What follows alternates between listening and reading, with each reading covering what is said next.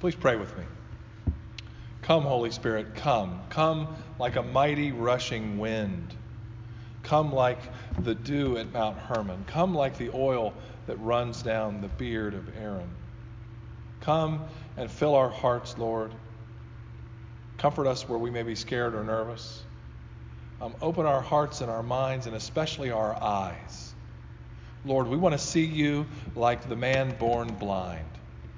We want to see you, Lord, and hear you so that we proclaim you are the Christ. Come, Holy Spirit, come.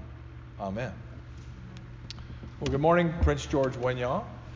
I was thinking as I prepared for this sermon that um, I couldn't even get started without mentioning what's going on in our culture and in our society and around the world today. And that is, we are battling a virus that we have never seen before or dealt with before. And uh, country after country, government after government is doing everything it can to try to contain this deadly virus. And so that's the reason we're filming this in advance so that it can be broadcast to people's homes. Uh, we're taking precautions to try to stay healthy. We're doing everything we can to try to keep one another healthy. We're, I would say, at the top or the height of our physical awareness for what it means to be healthy. Some of us are probably checking our temperature too regularly, or some of us, every time we get a scratchy throat or watery eyes, are thinking, maybe I've got it now. And so we're on kind of high alert in our society as we think about our physical health.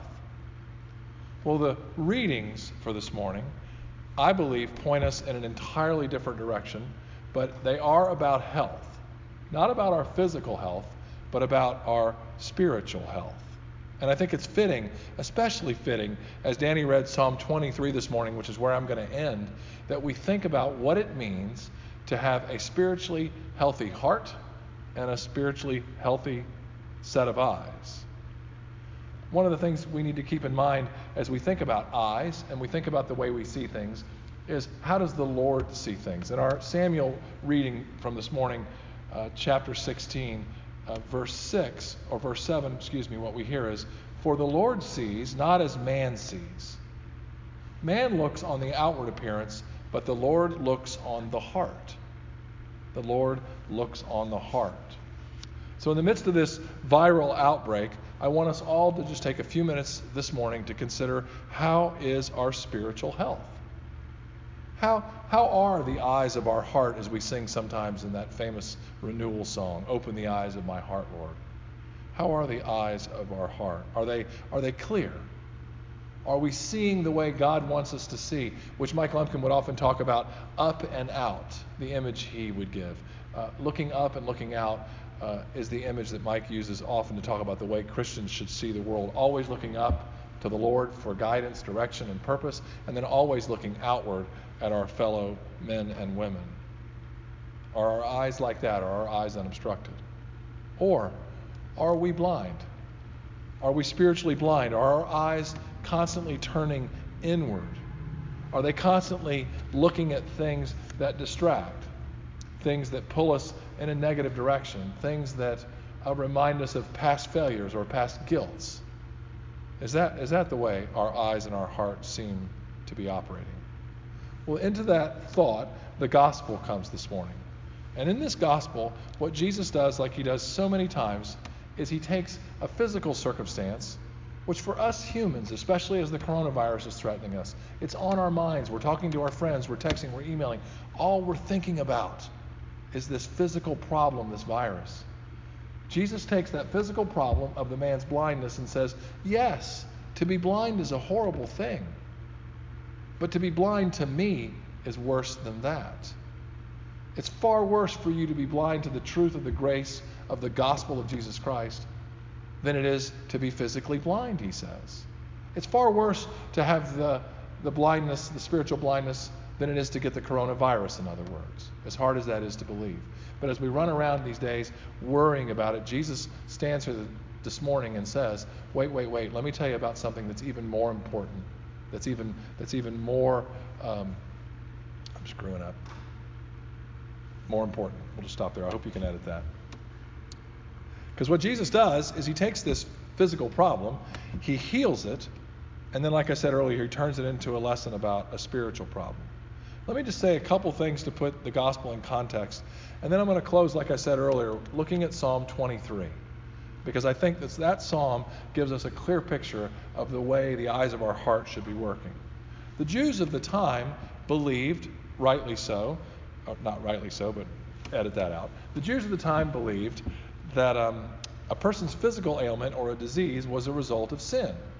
And so the question they ask is not one that's outside the bounds of propriety.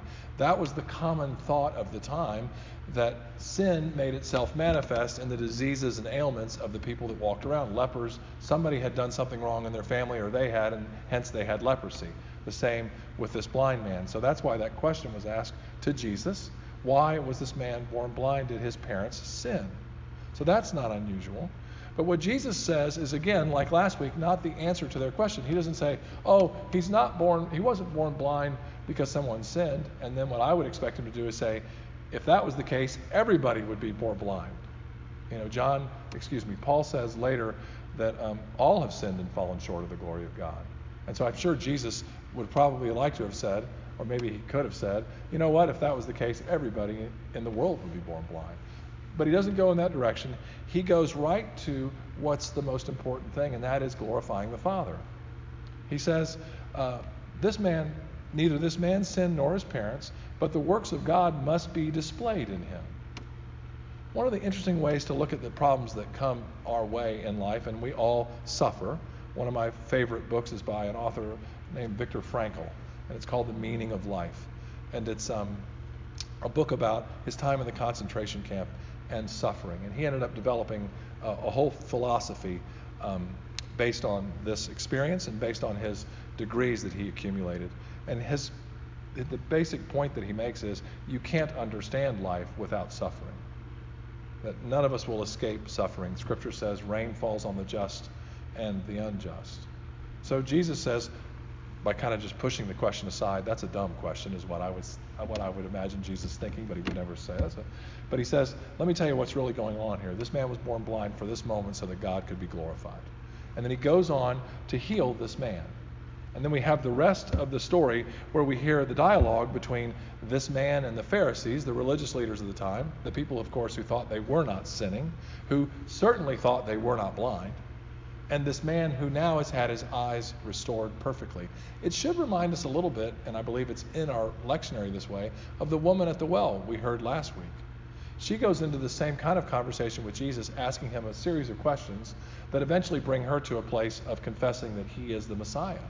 We have that same kind of confession this morning from the man born blind. What Jesus basically is saying in this gospel is there are essentially two types of blindness.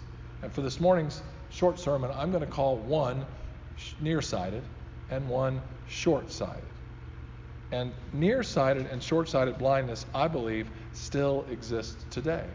There's still a problem for us and for uh, the whole church. Um, spiritual nearsightedness looks like someone who's always looking backward, someone who's always relying on past performance or past uh, they're, they're, they're relying on their family's name, much like the Pharisees who come to Jesus or who speak to the man about how they are sons of Moses.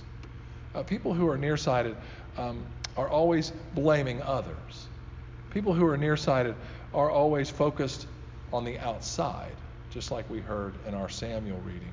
And they're finally always looking inward. When they think, for instance, about the coronavirus, the first thing they think is, well, how will this affect me?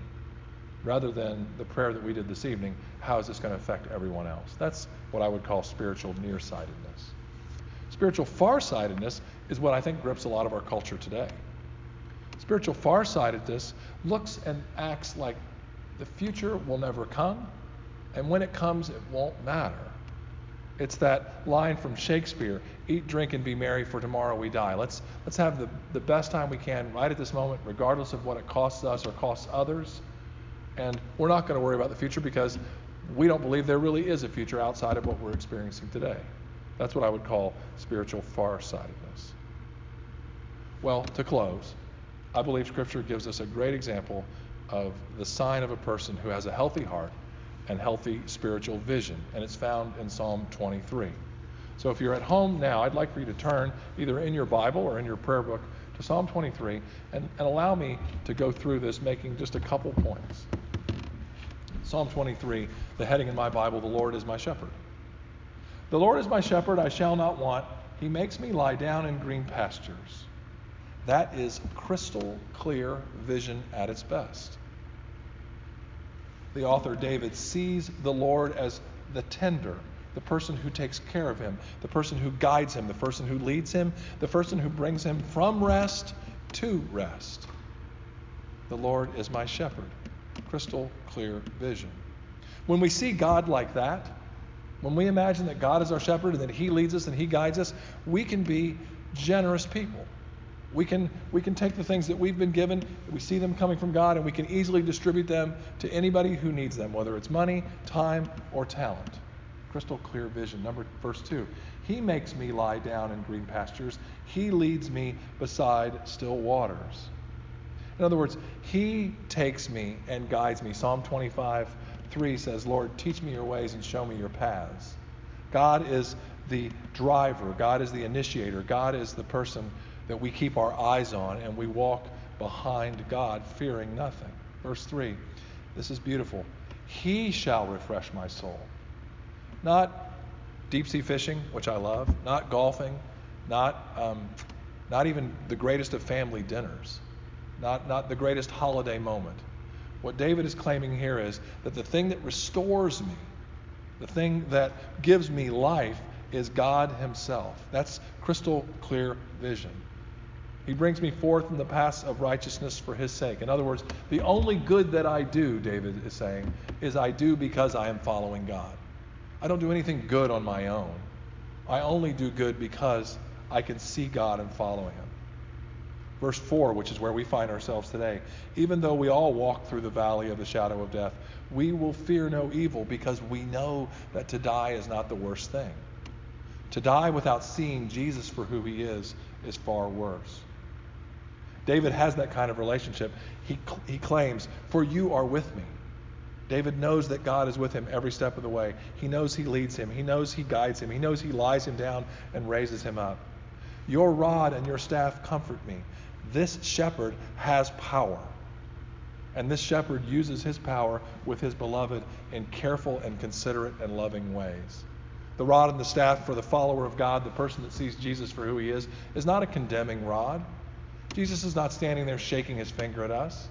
With all the power in the universe, Jesus came to save us. So his rod and his staff comforts the believer. Verse 5 You prepare a table before me in the presence of those who trouble me. You have anointed my head with oil, and my cup shall be full. Eating, drinking, laughing, enjoying life in the face of adversity, not foolhardiness, not foolhardiness at all. It's, it's, the, it's the house that I got to go to the other night, a, a woman had lost her father, a, a, an important man in the community of Georgetown. And I got invited, thankfully, back to her home. And uh, when I got there, the Lumpkins were there, and uh, the husband and wife were there, and their children were there. And we sat around the table and enjoyed all the wonderful food that Prince George Winyah had provided and the Baptist Church. And we ate and we drank and we laughed and they told stories about their beloved father who had died. Even in the midst of trouble, these people and I experienced an anointing, a fresh anointing of the Holy Spirit over that dinner table. That's exactly what David is saying. And then finally, surely your goodness and mercy shall follow me all the days of my life, and I will dwell in your house or the house of the Lord forever.